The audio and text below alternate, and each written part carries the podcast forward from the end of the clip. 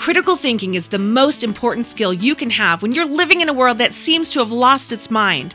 Everyone out there is trying to tell you what to think. I want to teach you how to think. In every episode, I'm exposing the logical fallacies being used by advertisers, politicians, influencers, news outlets, social media memes, and maybe even your own best friend.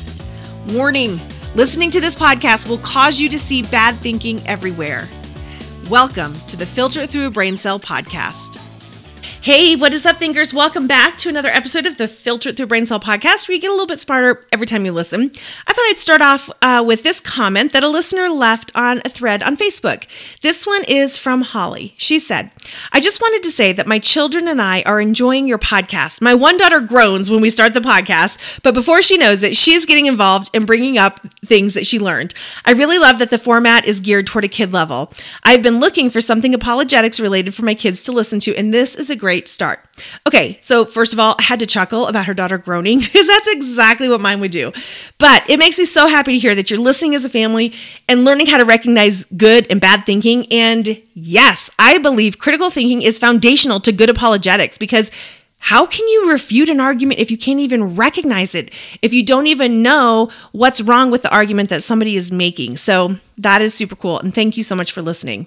If you're interested in homeschooling, and right now a lot of people are trying to figure out what are we going to do this fall, right? What are we going to do? It's coming up on summertime. What are we going to do? Well, Classical Conversations offers a proven program built around local communities of families who are all walking the same path together. You can learn why over 45,000 families trust CC with their homeschooling journey by visiting classicalconversations.com forward slash Gibbens. That's G I B B E N And get all the details. Plus, you get two free downloadable books when you fill out the form there. So, our family has loved this program, and I'm so happy to share it to you and so grateful that they're sponsoring this podcast. Okay, guys, let's dive into today's new fallacy. This is called the Gish Gallop. So, Gish, as in fish, but with a G, and gallop like the thing that the horse does, because you might be wondering, what is she saying? Okay, the Gish Gallop happens when someone is trying to make an argument by overwhelming the other person with a huge amount of arguments or a huge amount of facts, some of which are not good arguments or not even true, and they don't give the other person a chance to respond. Then they say that because they didn't or couldn't respond to all of them, they clearly don't have a good argument. Now, the Gish Gallop is more of a debate tactic than a fallacy, but again, it leads to bad thinking, so I feel like it's important to teach it to you.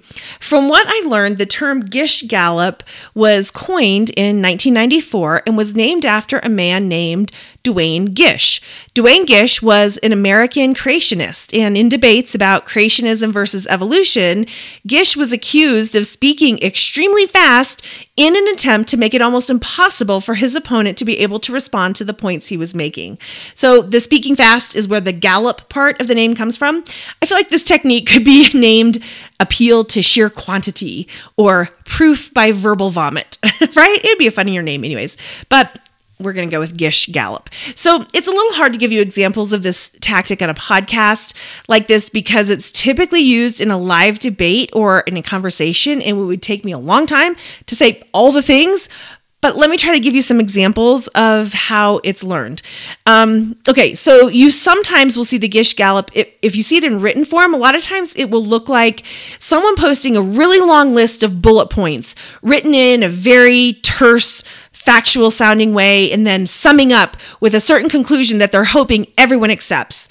And to refute this type of a post would require massive amounts of writing or typing just because of the sheer number of arguments being presented. And I've also seen this tactic happen in videos and reels on social media. It's very easy to fill up a screen with lists of 75 reasons why breathing fresh air is bad for you and the sheer number of reasons can make it seem like it's a good argument, but really? I don't care how many arguments you come up for why breathing fresh air is bad for you. It still probably doesn't make it a good argument, right? But if you can overwhelm the people with a so many arguments that they can't even answer back, it can make it seem like you've won. Now, the Gish Gallop usually has two components. Number one, the speed of the arguments being made. It's like they're spewing them out of a fi- fire hose, um, one after another in rapid success- succession with no breaks in between. And then the second component is the quality of the arguments. Typically, someone who's using this tactic doesn't always have strong arguments. So they'll use a lot of half truths, weak arguments, or maybe even just plain filler language or lies to make their point. And the problem with this technique is that a, they're not making a good argument, and B, it's just flat out rude. It's not a good conversation if you're not giving the other person the opportunity to reply or to defend their position. Now, the reason people commit the Gish Gallop is because they want to look good. They want to look and sound authoritative, incredible. They may have weak evidence to back up the argument, so they think if they can just overwhelm the other person and not give them the opportunity to reply, well, then that means they won. And the hard thing is that usually the person says so many wrong things that to correct them would require a three part block of instruction explaining what's actually true. It takes, it usually takes a lot of time to address the falsities and half truths that are spewed out during a gish gallop. And a lot of times it can look like the person committing it won because the audience often falls for it. They'll think, wow, this guy's really smart. He has so much evidence, and the other guy can't even respond to it. So clearly the argument must be correct. No, it doesn't mean that at all. The argument can be full of errors and lies, but the fact that the other person doesn't have time to refute those arguments doesn't mean they're true. Whew, it's a lot, right? So this one makes me think of the verse Proverbs 10 19 that says this When words are many, transgression is not lacking, but whoever restrains his lips is wise. So you've probably seen the Gish Gallop happen in political debates, and I've seen it often in political hearings. In fact, I just watched a video of a recent political hearing where this exact same thing happened. The person was spewing question after question after question and every time the other person would try to answer he would cut him off and interrupt him and spew more questions and it just it was so annoying. It's completely annoying. I had to turn it off. I thought i want to listen to this. This is this is nonsense. You know so this is what this is what it'll look like. There'll be a political hearing right into a particular topic and the person being questioned is flooded with questions and hardly can answer and the, the idea is to make it seem like the person doesn't know what they're talking about or doesn't have a good argument simply because of the sheer amount of questions being hurled at them and the lack of time to be able to reply.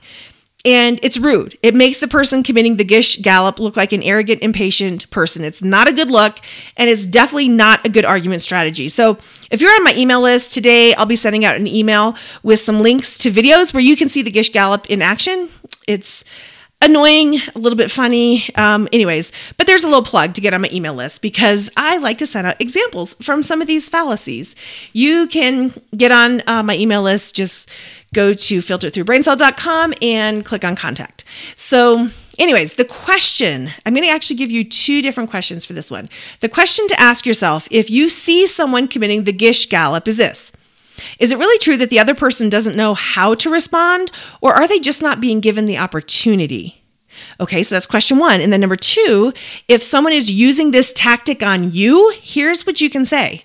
You've made a bunch of claims here, some of which are false, and I'll need to go through one by one to be able to address them appropriately. So, the way that you address it is you have to call it out. You have to say, you've committed the gish gallop, right? You say, you just threw a whole bunch of stuff at me, and it's going to take me a hot minute to go through and address every single one of them. So just call out what they've done. Don't let them get away with it. All right, guys, that's it for today. Remember, when you learn how to think, you'll no longer fall prey to those who are trying to tell you what they want you to think. And it all starts with asking one simple question Is that really true? I would love to hear from you. Do you have questions about fallacies and cognitive biases?